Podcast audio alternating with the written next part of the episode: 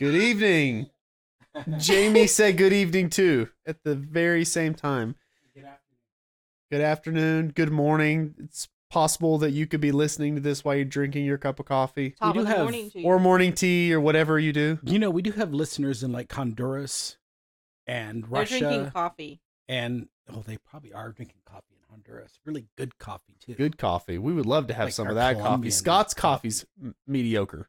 It is Colombian coffee though. Colombian coffee is It is good. It's Really good. good. And not the Colombian that we get in our No, no, stores. no, It just no, says no. Colombian on it. right. It's Not fake. the real Colombians. The real right. like from special fincas yes. things. The different seven regions of coffee making. Seven regions of coffee in Colombia. And if you're listening to this right now, you're wondering when are we actually going to get to the Bible study? Who is this? we are continuing our study of raqia. Technically, though, we wrapped that up last time. So we are going to go on to the appendix portion. But there's two appendices, correct? Appendix appendices, I think is how you pronounce it when it's Is plural. that like apostasies? it sounds. Oh goodness, it sounds similar. Um, has nothing to do with it though. Completely different meaning. So appendices one and two, we're going to talk about the spherical nature of the Earth, and we're going to talk about biblical evidence for the Earth's rotation. So we'll go ahead and say up front that the Earth is round. Yes. Okay. And not just round. It's spherical. It's not a dome. it's not a dome. So, what I want to say first and foremost is even if the Bible did not tell us that the earth is round and that it rotates on its axis, we already know that. And the Bible doesn't have to tell us all of these things because he gave us minds, he gave us senses for us to study his world. And while we read the Bible, we find many advanced scientific statements there there are many advanced scientific ideas that we discover, and we're not going to find those in the Bible because God gives us a special revelation, not a scientific handbook. Now, nothing in the Bible will be unscientific. It will all be accurate because God's word is inerrant, but that doesn't mean that God has to give us a list of different scientific facts. learn something about the word omniscient on Wednesday. Science, the, the S C I E N T, of Yes. Mhm. Mhm. yes, comes from the Latin science, To know. and God is the ultimate scientist. And He is. He already set this up. He knows all things. And so God knew about this a long time ago. These basic facts that we're going to discuss tonight, I think that the Bible does give us evidence that these statements were made in the Old Testament that the that the earth is round, that the earth rotates on its axis. I think there's evidence for that in the Old Testament and we'll look at one New Testament example. But there are different creation ministries that they just emphasize things more than others. So, for example, Answers in Genesis, they will quote some of these verses, Mhm. but other verses they think we should just leave alone. For example, when we talk about the rotation of the earth in Job 38, they think that that's not talking about the rotation of the earth and we should just leave it alone.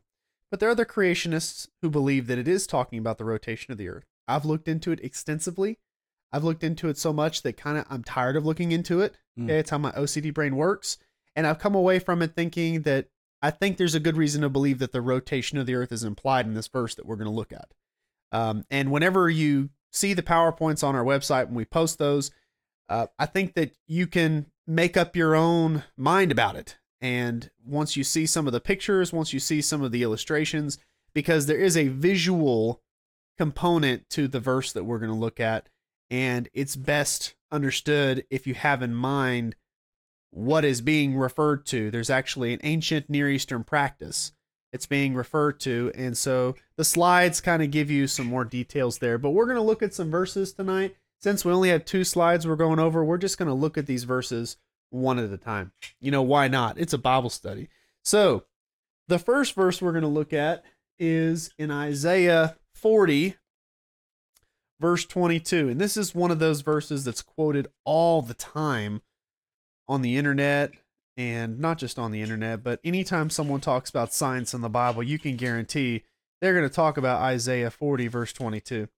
Now, the critical scholars, and when I say critical scholars, I'm not using critical in any good sense. I mean the skeptical scholars, people who spend their life studying the Bible, but for some reason don't believe the Bible. Sounds like an utter waste of time to me.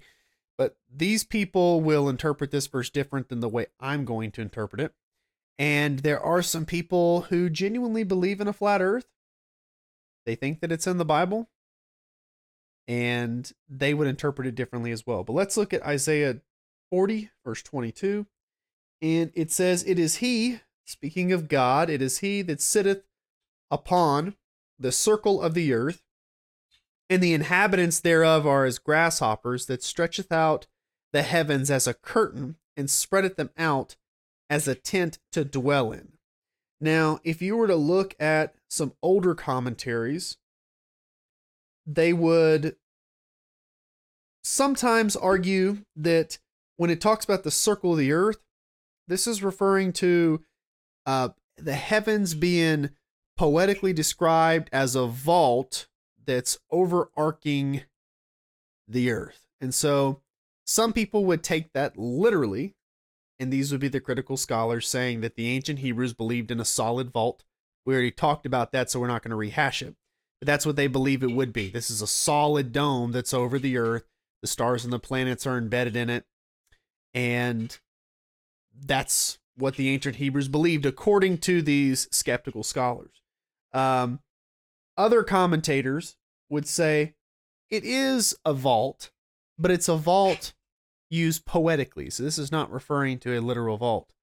It's referring to God stretching out the heavens, and it's likened unto a vault or a dome. After all, the the heavens are not literally a curtain, but they're described as a curtain. Mm. So the, again, this is an analogy here. This is a metaphor, and so some other commentators will look at it that way. However, there are a lot of creationists, including myself, that believe this is not talking about a dome or vault, whether literal or poetic, that is stretched out over the earth. This is talking about the earth itself.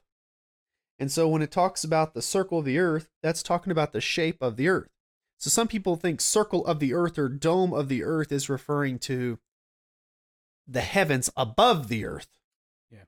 But the most clear sense of the passage to me, I think anybody reading it for the first time would say, circle of the earth is referring to the earth itself. The circle of the earth refers to the shape of the earth. And when it says God sitteth upon it, that means God sitteth above. The Hebrew preposition here can be upon or above. And obviously it says God's looking down. So God's looking down upon from above Hmm. the circle of the earth. Mhm. And so if you were in outer space and you looked upon the earth, it's going to be circular. Now, some people would argue, well, this word doesn't necessarily mean a sphere, it could just be a circle. Well, there is no word in ancient Hebrew that literally means a sphere. What Okay. about like a ball? So the word for ball, Not Um, bow. what's that? Uh, not like Baal. bocce. Not like Baal. Bocce. No, that yeah, that'd be Baal when it's talking about Anyway, sorry. Baal. Taking down a Stargate reference. That, Yes. okay. Um, the word for ball. Hoog. This is one of those where you got to say it like with a little bit of a guttural Ha. sound of hoog. So that doesn't say chug. No, it it looks It like chug, but it's pronounced hoog. Hoog. Um, but Oh, if you were to look at the Brown Driver Briggs dictionary, that's classic Hebrew dictionary. It's vault, draw round, or make a circle. So it is a noun and it is a verb, and they're spelt the exact same way. Hmm. So if you were to look it up, if you were to look up the word hoog, it could be the noun, meaning circle or vault, and then it would also be used to refer to drawing round or making a circle, encompassing something, surrounding something. So, obviously, the idea of a circle is involved in both of those. Now, because there's no literal word in Hebrew for sphere, flat earthers would say this is talking about a disc. right. It's a disc shaped object, and God looks down upon it and it's a disc. However, the Brown Drivers Briggs dictionary, and this is considered a pretty reliable dictionary, it lists vault as a meaning. Now, vault or dome gives us a mental picture of something that is 3D. A disc is not 3D. Correct. A, a disc is a level plane. So if it's talking about something that ha- that's domed, okay, or that's shaped with roundness, and it's giving that to the earth. In my mind, you have two ways you can look at this.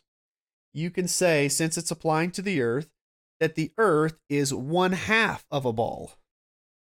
So the earth is cut in half. Like if we were to imagine it as a full sphere, it's cut in half and it's dome shaped. Okay. Which to me sounds absurd. Or dome here, the word in Hebrew is simply suggesting that the earth has a rounded surface. And so when God looks upon it from heaven, the earth has a rounded surface. And since the word here does have a 3D um, idea involved in it, that it is best explained based on the knowledge that we have today that the earth, if you were to look at it, it's a dome. It's two halves to a dome put together equals a ball. It's a sphere. So God sits above and he looks upon the earth and it is rounded. So some people would say, again, the term doesn't have to mean sphere, but like I said, the lexicon gives us the idea of something three dimensional. So either you believe that the earth itself is a dome, okay? Not the sky, but the earth itself is some kind of dome, which by the way, no one believes that. Flat earthers don't believe that. The critical scholars don't believe that's what it's referring to. Even the people that think the ancient Hebrews believe something very different than what we know the Bible teaches, the people who make up this whole thing and th- these illustrations and these charts, like this is Yeah. what they believed, okay? Even those people don't think that they believe that the earth was actually in the shape of a dome. Um, they believe that there was a dome over it, and that Right. was the heavens. But here we're not talking about the heavens, we're talking about the circle of the earth. Yeah. This So sorry, I'm Go looking ahead. at Albert Barnes' commentary. Um, he says the circle of the earth, or rather above the circle of the earth. yes, yes, that's what That's what the NLT So, like, says. that's Does the it? preposition. All, and that's God what I mentioned above- earlier. It can mean above, or it God can mean. above Yeah. the circle of the earth. Yeah. So, he's he's it's, uh, to me, I'm and I could be wrong, but it sounded like he's just talking about the heavens as opposed to the earth. You know what I mean? Like, I don't know. No, you're saying okay. So again, what some people think is the circle of the earth is referring to the heavens surrounding the earth. Okay. However, I don't think that fits because if you go to Job, and I don't have this reference on my slides, I'm sorry about that, but 14. it, it may be, but it, there's a reference to the circle of the heaven or the heavens. He walks the circuit of the of the heavens. Yes. 22, However, 14. that's the circle circuit of the heavens. right. If Isaiah meant that we're talking about the sky over the earth and God sits above the sky, then why didn't he just use the same expression, circle of the heavens? right. But he says the circle of the earth. And so that implies that the earth is circular. And since the word requires some three dimensional picture, either it's half of a sphere Hmm. and dome shaped, or it's a full sphere. And again, like I said, since no one believes that the ancient Hebrews believed that the earth was half a sphere, Right. then I think that what that means is whatever perspective God looks upon the earth from, and that's everywhere, right? Because God's just omnipresent, he sees everything from all angles at all times. When he looks upon the earth, it's vault shaped. And if you were to look at a vaulted ceiling, okay, it's rounded, just like the earth's surface is. Hmm. So, again, this term, hug, this verse doesn't require a spherical earth, but I think that the term is referring to the shape of the earth. So you're left with the earth either being a circle and God sits above a disk and he looks upon the earth, and from his perspective, it is a circle disk, or he looks upon it and it's a circle from all angles because it's a sphere. Mhm. And really, the whole argument depends on the meaning of the term is is two dimensional or three dimensional. And again, I think a, a great article that's about this is on the creation um, creation ministries international website creation.com they have an article about it and they bring up this lexicon and they bring up the meaning of the term and they also point out that if it's talking about the earth, and it seems to be talking about the earth, not the sky above the earth, but if it's applying this term to the shape of the earth in some form, then it is three dimensional. And that seems to suggest the idea that the earth's surface is rounded. And um, again, if the earth's surface is rounded and we're thinking three dimensional, the most natural shape for us to imagine in our mind would be that of a sphere. So that's Isaiah 40, 22. We don't want to linger too much on that because there's some other verses that are equally interesting. But let's go to Proverbs 8:27. Proverbs 8:27 In this verse and Job 26, 10 say pretty much the same thing. But Proverbs 8:27 says, When he prepared the heavens, I was there. When he set a compass upon the face of the depth, the face of the depth refers to the deep, the sea, the waters. And he set a compass upon the face of the depth. I have a little um, footnote here in my Bible that says that this means he inscribed a circle upon the face of the depth. And while right here it's not readily apparent that we're talking about the spherical shape of the earth, if you go to Job again, uh, this reference is very similar. Job twenty six ten. It says basically the same thing that God inscribed a circle on the face of the waters. So what does that mean? There's a little bit more information given in Job. So I'm going to go there now. Job 26 2610. 2610. Yes, it says he hath compassed again that same term who. Right. He hath compassed or inscribed a circle. Um he hath compassed the waters with bounds until the day and the night come to an end. So imagine the earth. The earth as we know it is mostly water. So that's why it's a blue planet. And it says that God here, he compassed, that means he encircled the waters. And he appointed a boundary. And it says right here, that boundary is where day and night come to an end. They meet their terminus. Sure. So if you look up here, you can see this picture, which is illustrating the, the terminus or the, the terminator. Uh, that is the boundary line between light Not- and dark. Like Arnold Schwarzenegger. Not like that. Every time I say Terminator or I think Terminator, I think of that. NL- but uh, the NLT says that he drew the horizons on the ocean.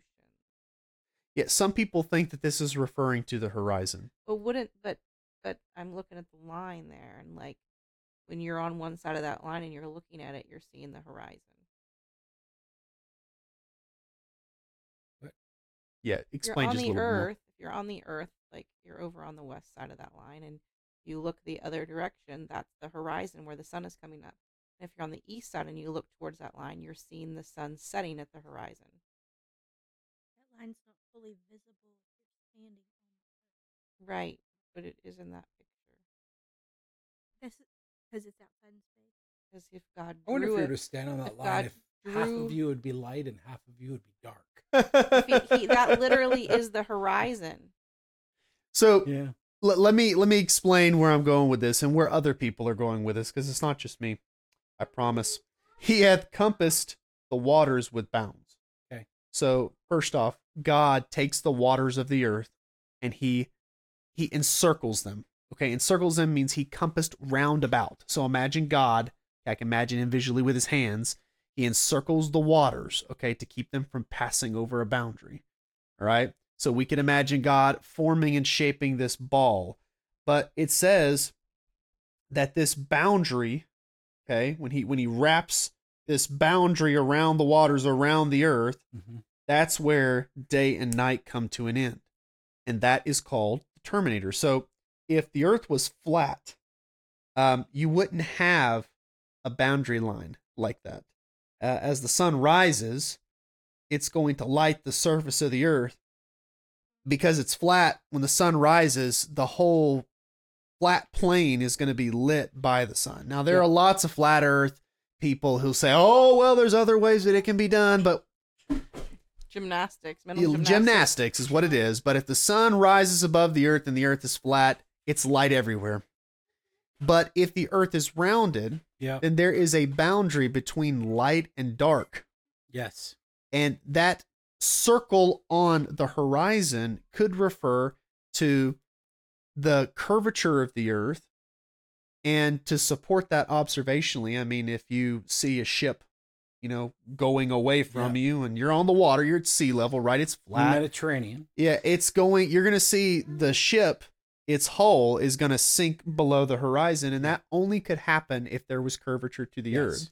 So when it talks about setting a a circle on the waters, it's talking about the curvature, the shape of the earth, and there. And another thing that was mentioned is that the only way you could have the Terminator be a circle. He'll be back.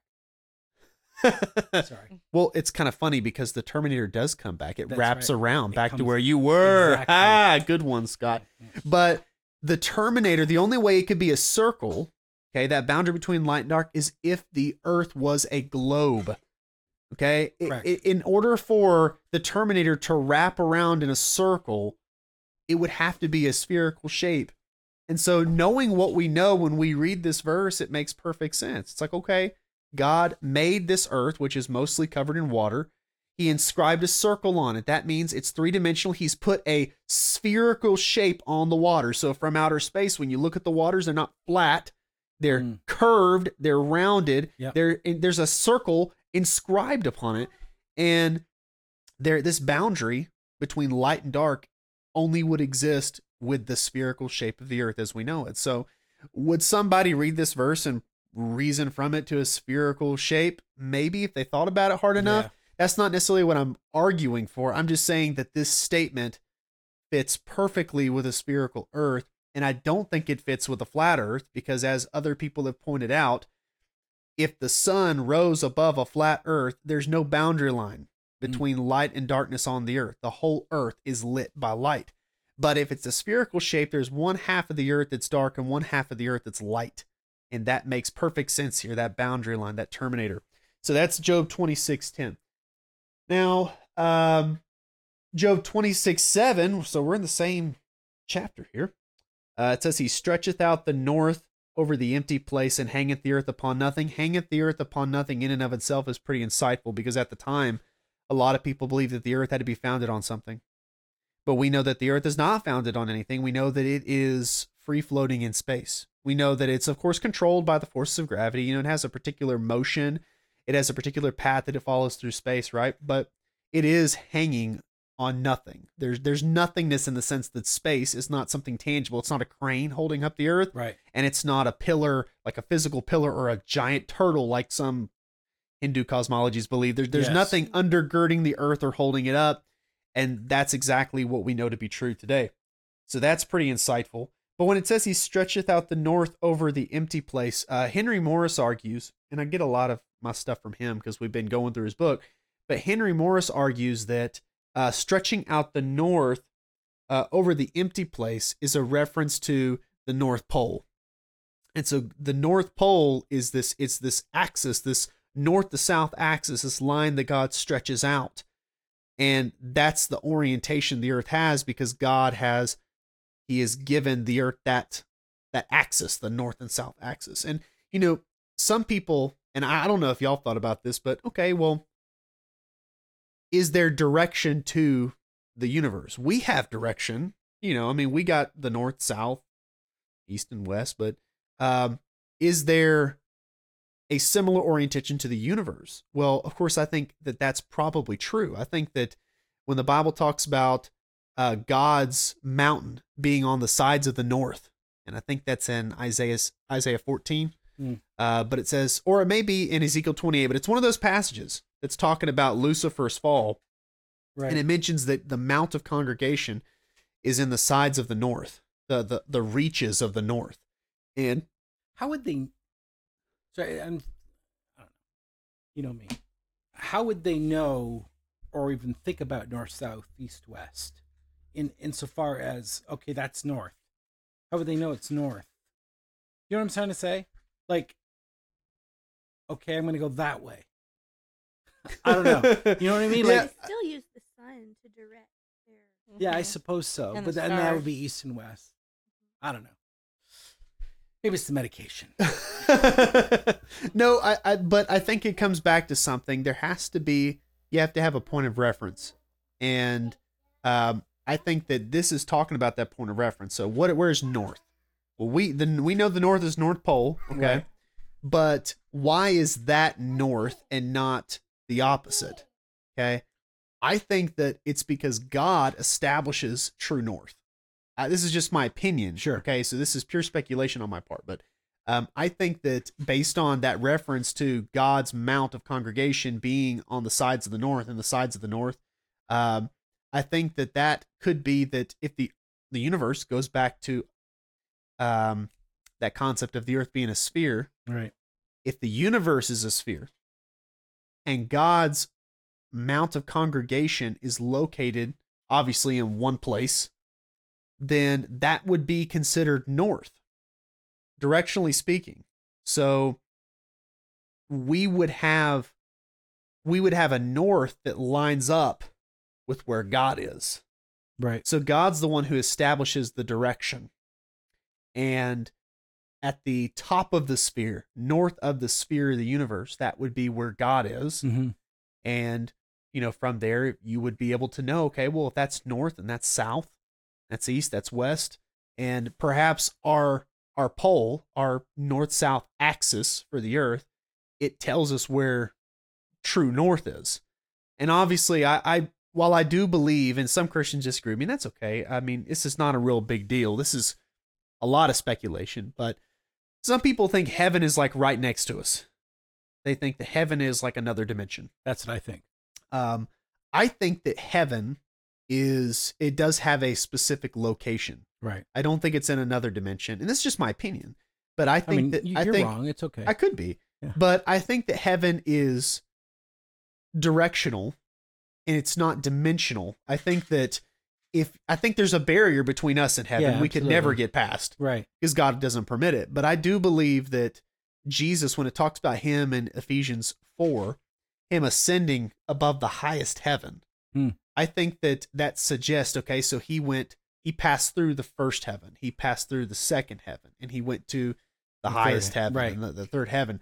So I think that it seems to be implied in scripture by first, second, third that they are um they are stacked in a directional sense. Sure. Um that one is physically located above the other. Uh, I don't deny that there are dimensions or layers to reality. Sure. Um, I think that right now we are blinded to the spirit realm. Absolutely. Um, so I think that there could be angels around us right now. We Yeah. just can't see them. So I, I do believe in that. Um, but I think that as far as the the space time continuum, um, I don't think there are multiverses. I think Hmm. there's just one universe. Uh, I think the Bible teaches that there's one Right. universe that He Yeah, no. made this one, Yeah. and and I think that heaven is located at the top of it because that's just the plain sense of the text. Uh, where is hell? The lower parts of the earth. Where is heaven? It's above the first heaven, above the second heaven. So I think there is direction to it. It's funny, like as a kid, I grew up, and this is the way I thought of it. Heaven is literally up. Yeah. Heaven, heaven is above me. Okay. Um, and perhaps it's due north if Mm. you were to if you were to follow north and you were to you know, track that path to the very edge of the universe maybe perhaps you'd wind up in the third heaven where god dwells okay? Speculation okay Sure. obviously on that part but um where is hell? It's down. Yeah. heaven is up hell is down. Where'd that mentality come from? Is that naive? Is that because i was kind of told that when i got to college that's naive to think that hell's down and heaven's up. And they would try to like allegorize that and be like okay well heaven's up is in you're transcending you know you're you're being elevated and you're being glorified and and hell is down because god's judging you and he's putting you down and it was kind of like meta, uh, metaphorical Yeah. allegorized some and i'm like no i think it actually is up i think heaven is up and i think hell is down now as far as the lake of fire don't even ask me about that Right. because that's something the bible doesn't tell us anything about it Right. tells us there is a lake of fire Right. so i have no idea where it is but as far as like hell hades sheol Yeah. um Tartarus, where the angels are bound, the bottomless pit. I think the bottomless pit is in the earth. In Revelation, when it talks about the pit being opened up, I mean, the way it's described, there's a pit opened up Sure. and smoke comes out of the pit. And so that implies that below our feet is hell. is hell. And it talks about angels being bound at the Euphrates. Right. Okay. They're not bound floating in the air, they're no doubt bound under the Euphrates. So the idea of a prison, a spiritual prison being below us, I think is very well established by scripture. Um, and I think that just looking at it the other way, going the other direction, heaven is above us. But But, um but I- go ahead. I, I was thinking about this as I was reading the Bible, um, where uh, Adam and Eve are are cast out from from the garden, right? Mm-hmm. And it's it says that the the cherubim, I think it is, are are guarding the gates Yes. to the tree of life and basically to The way to the tree of life. Yeah, right? the east. So right, so we don't know where that is. So in my mind, that means okay, it's there, but it's in a different dimension, and that's and that's kind of yes, where I go I've heard this. that. I've heard that many, many times. And again, it's possible, but I think that they, I think that the Garden of Eden was also locational. I think that it was in our dimension, and I think that they came up to it right? and they offered before the Lord. Do You ever wonder, like it says, Cain, uh, Cain's offering was rejected, Abel's was accepted. There was some kind of visual display. Yeah. And now I don't know if this tradition is is true, but the Jews obviously thought the same that it was a visual display of God's acceptance. And they depicted as fire came down and they consumed right. Abel's offering. Yes. Now it's not stated in Genesis, but that's very reasonable, I think. Sure. Just like the fire came down Uh, in for the Isaiah, temple. You're right. Yeah. and and in so many other places Yes. uh, for Elijah. So I think that when it talks about this fiery sword, yes. I think that that was God's Shekinah. I think that was His presence, Sure. and I think it was in the shape of a sword because that was a representation of the fact that God's judgment was against them. But I think that the cherubim on either side were like the Ark of the Covenant, mm-hmm. and so you had God dwelling at the edge of the garden Mhm. with the cherubim on either side. So when they came up to the edge of the garden, it was there. Like they knew they knew the garden. It's on the other side. We just can't Sure. go there. Uh, now, what happened when the flood happened? Some people think that the garden was Swept away. swept away. Some people think that it was maybe protected in some uh another dimension. I've even heard that this is this is a little fringy, but I've even heard some people think that it's under us.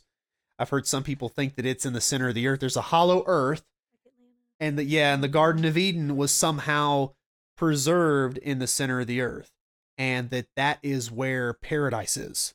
That's I've heard that Abraham's of- bosom. yeah, I've heard of that kind Uh, of stuff. I too. I don't think so. I Right. personally don't think so. I think that if we say the Garden of Eden was a physical place on the earth, and the highest mountain was covered by water, unless we want to engage in idle speculation, which you could, I think that it's most reasonable. The inference is that it was covered, it was destroyed. What made the Garden of Eden special?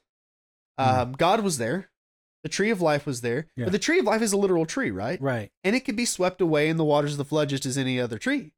Um, Perhaps we're not going to say, oh, well, the tree of life got swept away. I guess we're missing out. We're never going to get that back. Well, he can restore it just as he's going to restore all of creation. He's going to burn it up and make something new. So I think that the Garden of Eden doesn't have to be physically preserved for us to see it again Mm. one day. I don't think it's like God's got the Garden of Eden hidden right now and he'll make a big reveal one day. Right. I think the Garden of Eden was destroyed and God's going to fix it back up for us. He's going to present us with a brand stinking new one. That's my opinion. Yeah, but, But- I, I, I just wonder if Ice Age, you know, you ever seen the movie Ice Age? Yeah, yeah, yeah, yeah. Right. I think that maybe they're talking nothing. Forget it. Are you talking like the Lost World in yeah, Ice yeah, Age? where they go down and Yeah, you know, yeah. yeah. and you, there might be something like that. Who knows? We we haven't What? we haven't gone. Rudy. Rudy. Rudy's Rudy, there. yeah, That's right. yeah, that's a funny movie. uh, who knows what's down there? I know a lot of people get into the whole hollow Earth theory. I just, I think they're Well, you- obviously but you think that hell's down there? Yes, yes. So, I- how I don't know how far to take that though. I know that paradise is there and hell's there, but beyond that, I, I wouldn't engage in anything else. I, there are some people who've said, "No, listen, uh, the the Garden of Eden was in the center of the earth from the very beginning." Like some people think it was actually in the, the center of the earth, and when Cain wandered away from the Garden of Eden into the land of Nod, that's when he came to the surface. That's wackadoodle. I've heard some people say that. What's that? That's wackadoodle. Whack a doodle. I, I would agree. I would concur. Um, so I, that's what I call idle speculation. Is there any evidence that there's something in the center of the earth? Yeah, I mean, it talks Let's about follow Tartarus. the- It How are talks you about have paradise. a garden in the center of the earth? yeah. Well, I mean, paradise is down there. I'm sure paradise isn't just like you know See, this a is- gray room. So, So but you're, anyways, you're kind of contradicting yourself. Al explain. But you're saying, no, no, I don't think that that's down there, but I think hell's down there. No, I'm saying I don't think. I didn't say that I didn't think paradise is down there. Obviously, I do believe it's down there, because Luke 16 says that it is. So let me clarify my view. Okay. Paradise is down there. Okay. Okay. With hell. Abraham's Hell bosom. is down there. There's an impassable gulf between the two. Okay. However, you want to visually imagine that. the rich Okay. man and Lazarus. Okay. So that's Luke 16. And uh, there are other references too that talk about the lower What parts if of the they're earth and talking the about bottomless being pit. down, they're talking about the South Pole, Talk about what? the South Pole, and and the heavens at the North Pole. Because you were kind of alluding to that earlier as well. Up, down, No, I north, think south. I think that Are you the saying center of the is hell? earth. I'm just being I He's playing it devil's probably advocate. That's fine. I think the center of the earth is the lower parts of the earth. I think that's where hell is, the center of the earth. okay. Okay. I don't think it's in Antarctica. Okay. I think that it's the center of the earth. Have Um, you been It's too cold in Antarctica. That's to not- Antarctica? Yeah. I have not. Um, but got I, I think penguins I there. think that from what we know, people say it's pretty hot towards the center of the earth. I mean, Right. That's Okay, why. I mean- that's why the whole um, paradise being down there doesn't make sense to me. well, but- it is. It is. It says it is, but it's yeah, it is kind of strange. It's in Hmm. an ice cave. Um, in an ice cave. it's in a preserved place where God has I, I just love people making- in the past. He ain't there now. Uh, Lazarus ain't there now. Abraham ain't there now because they're in heaven now. See, but I like making Buddy go down these rabbit trails. It's so much fun. it's fun. It is exciting. Yeah. But yeah, what I was saying is, I, I, think didn't say that it was heaven. exciting. I think it's exciting. I think heaven is up. I think heaven is up. I think it's probably at the edge of the universe, and I think hell is down. It's in the center of the earth. That's my opinion. Which, which, interestingly, if you believe that the universe is also a sphere, puts it the furthest distance from heaven possible. yes, yes, Especially if we're, we're at the center. Right. yes. especially. There you have it. Good job, Christy. Very Sorry, insightful. I'm like falling asleep over here. But see, I she have no she she woke up. night. She woke up long Yeah. enough. Up Was I two. snoring? She woke No. up long enough to give us an insightful comment. There Good you go. job. So anyways. Yeah.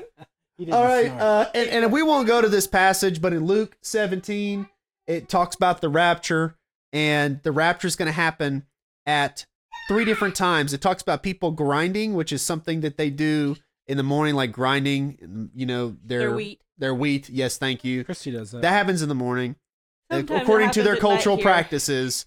It talks about people being asleep in their bed at night, and it talks about people working in the field, which is midday. So, I mean, it's at each time the rapture is going to happen where one is taken and one's left behind.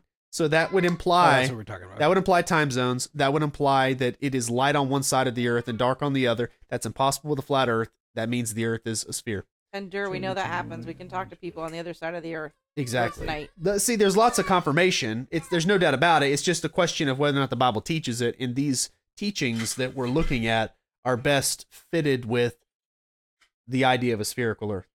So I don't think the Bible teaches a flat Earth.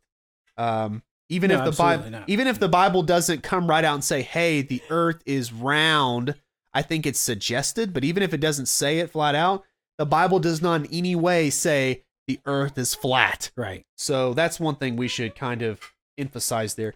Um, but now let's look at this last verse here. This is Job um, 38, 12 through 14. And this is the, the big one. Okay, this is the interesting one.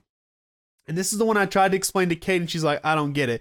So if y'all are listening to me Cylinder that rolls. and and Just and, and you bus. say I don't get it, that's okay. Because my wife that's very smart, she didn't get it There go, either. Sucking up. So It that's took me a little while, but I, I just you asked me the specific question was Do you think the plain reading of this passage t- says something about it being spiritual? And I said, I understand what you're saying about the cylinder part that you're going to explain, but I did not necessarily take away from it a sphere in nature. So it's not that I didn't fully comprehend, I just couldn't. You thought you're a little bit Anyway, whacked out. Yeah. Is that, is that a prayer wheel over there on the right hand side, buddy? That is not a prayer wheel. Uh, I'm going to explain it, but let's read the verses first. Uh, Job 38 12. Hast thou commanded the morning since thy days, and caused the day spring to know his place, that it might take hold of the ends of the earth, that the wicked might be shaken out of it? It is turned as clay to the seal, and they stand as a garment. Now, those verses right there have generated a lot of controversy among creationists. Like, is this talking about the rotation of the earth? And it all comes down to a little bit of translation because in verse 14 it says it is turned.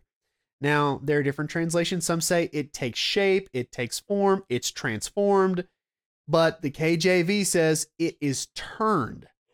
Now, most Bible scholars that I have read believe that it, in the phrase it is turned, refers back to the earth because it is the closest antecedent. In verse 13, when it says that it might take hold of the ends of the earth, and then in verse 14, it says it is turned. So most Bible scholars argue that the thing being turned is the earth. However, they dispute the translation of the King James. They think that turned does not mean turned physically, they think it means turned in a metaphorical sense. It's transformed. It's like turning into something else. That's how they would understand it.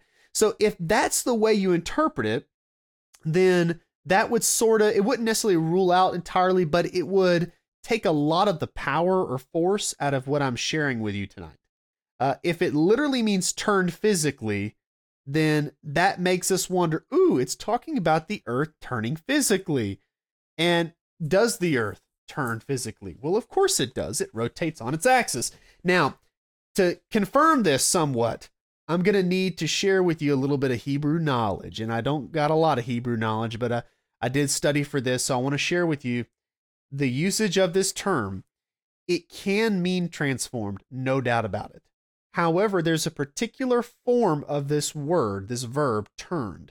Uh, it's called the hithpael form. There's all kinds of different forms. There's the qal, uh, there is the nifal, there's the pl, the pual, there's the hithpael. There's lots of different forms of Hebrew verbs. Well, this is the hithpael form, and it's what you call reflexive. So, first thing you need to know is it's an action done upon oneself. So, it would be turn itself. In fact, many commentaries even admit that this is reflexive and it should be literally translated, it turns itself, which is another really interesting detail to sort of suggest that the Earth is rotating on its axis. Because if you were looking at it from outer space, there's nothing moving it, there's nothing turning it. and not all planets rotate. This is true. They don't all rotate. Um, I didn't know that. Well, and think about the moon. I mean, I'm not an astronomer, doesn't- but the moon always moon always faces- stays facing us. It, it doesn't turn. It, I mean, it goes around us, but it doesn't itself rotate, which is kind of cool. Think about. But the Earth does turn. Dark side of the moon. I didn't know that Rock either on. until I studied it. Rock on. Pink Floyd, in order to man. make a rotation, it needed to No, a revolution and a rotation are not the same. Revolutions like, you know, Yes, an a spin. uprising. Revolving around the sun. I knew Scott. I saw that coming a mile away. You know, I was, I was either going to go with the Beatles. Revolution. In Talk about a revolution. I just I didn't think that's Oh, I learned something new. Yeah. I did too. I've learned a lot Hold when on, I've let me, let me- researched let me- this. Let me fact check myself. Okay. I'm What's the question? There's planets that don't rotate. I think so.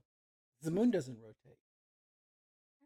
For some reason, I thought that if it did not rotate, that it would be So So we fact check Christy. Christy's wrong. Christy wasn't entirely wrong, but she can explain what she's saying. So all the planets in our solar system do indeed rotate, but one rotates backwards and one rotates on its side.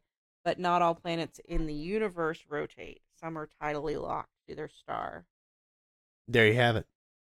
So, this particular term, when it says it is turned, is used in the hithpael form three times outside of this verse. One is in the previous chapter in Job 37, and it refers to the swirling motions of the clouds. So they are spinning in a swirling pattern. That's the way Job's describing. Then you have Judges 7:13, the story of Gideon. There's a dream that the men have, and there's a barley loaf that rolls itself. Nobody apparently rolling this thing, nobody throwing it down the hill, but there is a loaf of bread that rolls itself down the hill and it knocks down the tents and that was a, a bad omen. It was God giving them the dream and it was a prophecy that Gideon was going to come and conquer them. All right. And lastly, in Job, or not Job, Genesis, y'all just excuse Jamie. In Genesis 3, it talks about the sword turning itself this way and then that way. So we just talked about the sword of fire hmm with the cherubim, and the sword turned itself. It was not being turned, swirling one direction and another by anybody other than itself, which, of course, I believe, as I mentioned earlier, I believe the, the sword was the Shekinah of the Lord. So I think that's God in that particular form, just like he was in the burning bush.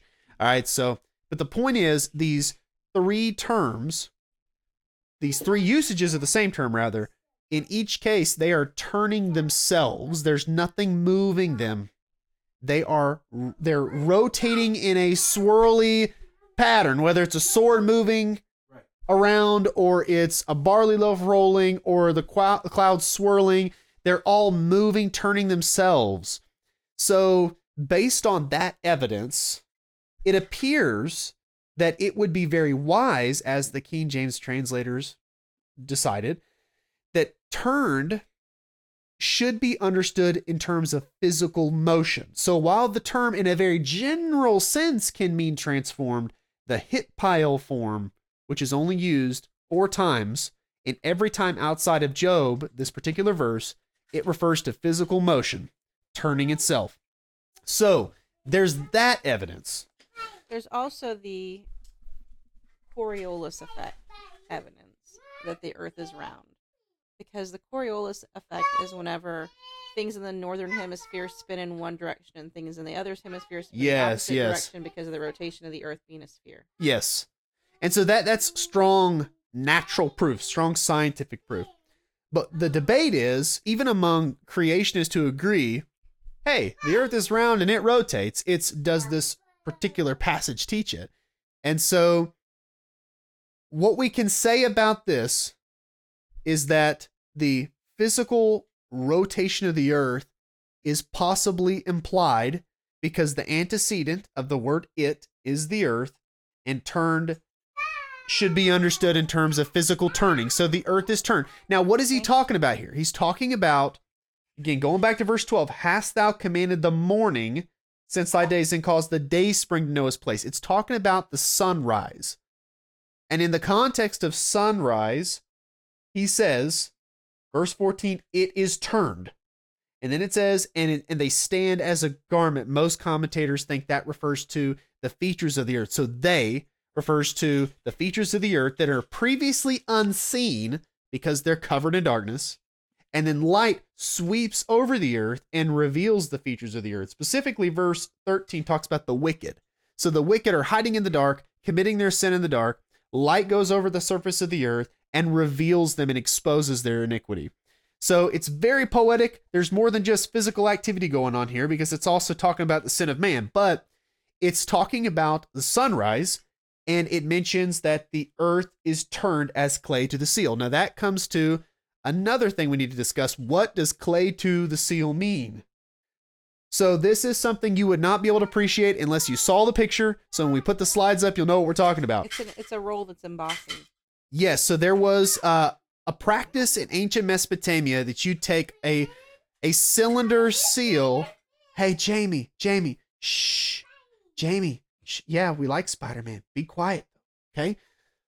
So the cylinder seal was made out of some kind of precious jewel, uh, something really hard that they would carve, that they would etch, and then you'd have soft clay you'd take that cylinder seal and you'd roll it over the clay, and of course, it would make the impressions on the soft clay.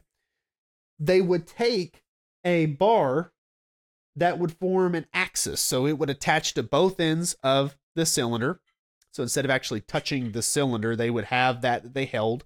And as they held that, the cylinder is literally rotating on its axis and it's covering the clay and it's making these features stand out. So it's like It's the- essentially an embossed rolling pin that we would use Yes, on yes. Okay. So for those who are listening, that's what it is. It's an embossed rolling pin, and you have you have an rod down the axis, and it's rotating around an axis. Okay.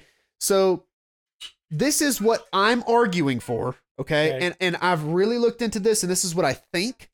I could be wrong, and that's why I don't believe this is something we should use as a proof. Like I wouldn't say, look, this proves beyond a shadow of a doubt Yeah. that the Bible in this verse is teaching the rotation of the earth. It is poetic language, okay? However, it's so compelling to me that I've read this text a million times and I'm like, what are the chances that this text is talking about that God's speaking these words, by the way, y'all? This isn't Yeah. Job, this is God here. He's interrogating Job and he talks about the sunrise and he talks about the earth turning and the revelation of all the things that are hidden in darkness as the light goes over the surface of the earth. He's talking about that. So what are the coincidence or the the chances rather that that God would use these particular words and not have the rotation of the earth in mind? Right, he would because they're linked inextricably. To me, it's like I can't imagine God not using the expression the earth is turned and not be talking about the rotation of the earth. Because we know for a fact that the earth is turned. That's not up for debate as far as scientific evidence goes. And the expression just is too it's almost it's almost too obvious to ignore unless you translate it as transformed as some have. But as the evidence shows, as I just showed you, the references suggest that the word does refer to physical motion. And if it's talking about the earth physically being moved, then that makes perfect sense in the context because we are talking about sunrise and sunset. And we know the sun's not moving. We know it's the earth that's moving. So when it says it turns itself, this is what I think it's referring to. And I'm just going to read to you what I have down here because I thought about this and I tried to get my words right. So hopefully this makes sense. So this is my proposed interpretation. Dawn, which is in the poetry, personified as a messenger of God, enforces the Lord's decree for the wicked ones of the earth, and by extension, the earth itself, to stand before him exposed. This is accomplished by the earth slowly turning itself to face the sun's light, a cylinder seal rotating on its axis, thus forming impressions on soft clay, is used to illustrate that process. Right. So it's like God says to the wicked who are on the earth, Face me now. Stand before your maker, stand before your judge. And the earth has to obey the will of God. And dawn is seen as like the ambassador. Perhaps we could even imagine in the dawn the sun, the image of God, who Jane. exposes the earth to his light of truth and righteousness. And as the earth turns and faces the light, it's like a person who's being told to turn around. Mhm. It's like someone's hiding something. They've got their sin in their hands Right. poetically. Yeah. And God says, Turn and face me. And they turn themselves because they can't disobey. They cannot deny the power of God. Right. And so the earth turning itself is like the earth submitting to the will of God that's being enforced through dawn, which is serving as God's messenger. So when you look at it that way, it is not only powerful uh, scientifically speaking in its its illustration of the rotation of the earth, but it's also very powerful spiritually speaking. That you can't hide your sin from God. And no matter what people try to do to accomplish that, one day we're all going to stand before him exposed. Yeah. Every single one of us, even Christians, Hmm. are going to stand before the bema seat, and the light of God's going to shine from his throne, and we're going to either receive wards or loss, the Bible says. Though even the people who experience loss will be saved because we're saved by the grace of God. Amen. And if we're at the bema seat after the rapture, then you're a child of God. Only children of God go up in the rapture. But the point is, we're all going to stand before God. And so it's powerful spiritually. We can get a lot out of that. But I think that if you take the text at face value, as it's translating the King James, which I think that's the best translation in this case, looking into it. And and that's another thing I wanted to point out that I- I've seen a lot of translations say transform, transform, transform, and I and I'm not going to deny that the term can mean that. It can, but the hithpael form is never used that way in the Hebrew Bible. In the few references, and guys, if you want to see these references, they're in again the Brown Drivers Briggs uh, lexicon, and you can see uh, that for yourself. But um, it reminds me of that story. I probably shared it with you before, but the story of the King James translator who was sitting in a congregation for one Sunday service, and a guy got up there and preached. He's a young man, Yeah, yeah, yeah. and he started going on about how this particular phrase should be translated this Right. way, and here are three reasons why. And then afterwards, the you know service was over, and the King James translator introduced himself very politely and says, "I was actually on the committee that was in charge of translating that book and that verse in particular." And we were aware of the three reasons that you gave, but we had another six reasons why we should translate it the way that we did in the Mm. text. And he went through and explained those reasons to the young man again, very respectfully and politely. Um, and the young man was was humbled by that. He was um, he was reminded of how how important it is when you take the pulpit and you preach that you do so not in pride, right. not arrogantly, Like you know all the things. like you know and everything, yeah. But um, you you you up. approach you approach the text and you approach God and His His calling for you to preach very humbly, and I hope that I always do that. But And if um, you want that rolling pin, you can get it on Etsy. I'm pretty sure. you probably can. yeah. So that cylinder seal again. Check out our slides. We're gonna post them up soon, and whenever you do that, you'll be able to see what we're talking about. I can about. put a link to the rolling pin too. You, you can because it's should. essentially it's essentially a rolling pin. Is what it is. We have But, uh, several downstairs. They make them with a handle like that. Seriously, Do can- they? in Eastern Europe especially. Yeah, well, there you go. I mean, that's what they were doing ancient times. So here are some recommended sources, and this is where we'll wrap up because we need to be done. Um, Biblical Creationism by Henry Morris is great because he goes through every section of the Bible, Old Testament and New Testament, and he even goes through the Apocrypha and some other uh, texts outside the Bible, and he looks at what they have to say about creation and the flood. So really good stuff. Uh, Waters Above by uh, Jody Dillow. This guy has got the definitive resource on the canopy theory, and it's got a lot of math and a lot of science, and a lot of it goes over my head. Um, Starlight in Time also kind of goes over my head, and it's by Russell Humphreys, and he has a lot to say about the canopy, but he thinks the canopy surrounds the universe rather than around the Earth. And then the Panorama of Creation by Carl Baugh. Not Carl Baugh. Carl Baugh, yeah. Oh, that guy. I think he's got a bad rep. I respect him. I think he's got a lot of good stuff to say. Don't necessarily agree with everything that he said, but check out his book. It's a small That's little book. I said that. Yeah, it's a Carl little book. I just said a Carl little book. Carl. Carl, it's a great little book you got there. Absolutely. It is a good little book. Check it out. Those are some good resources. We hope that you enjoyed this and uh, maybe you got a laugh too. So God bless you. Have a good night.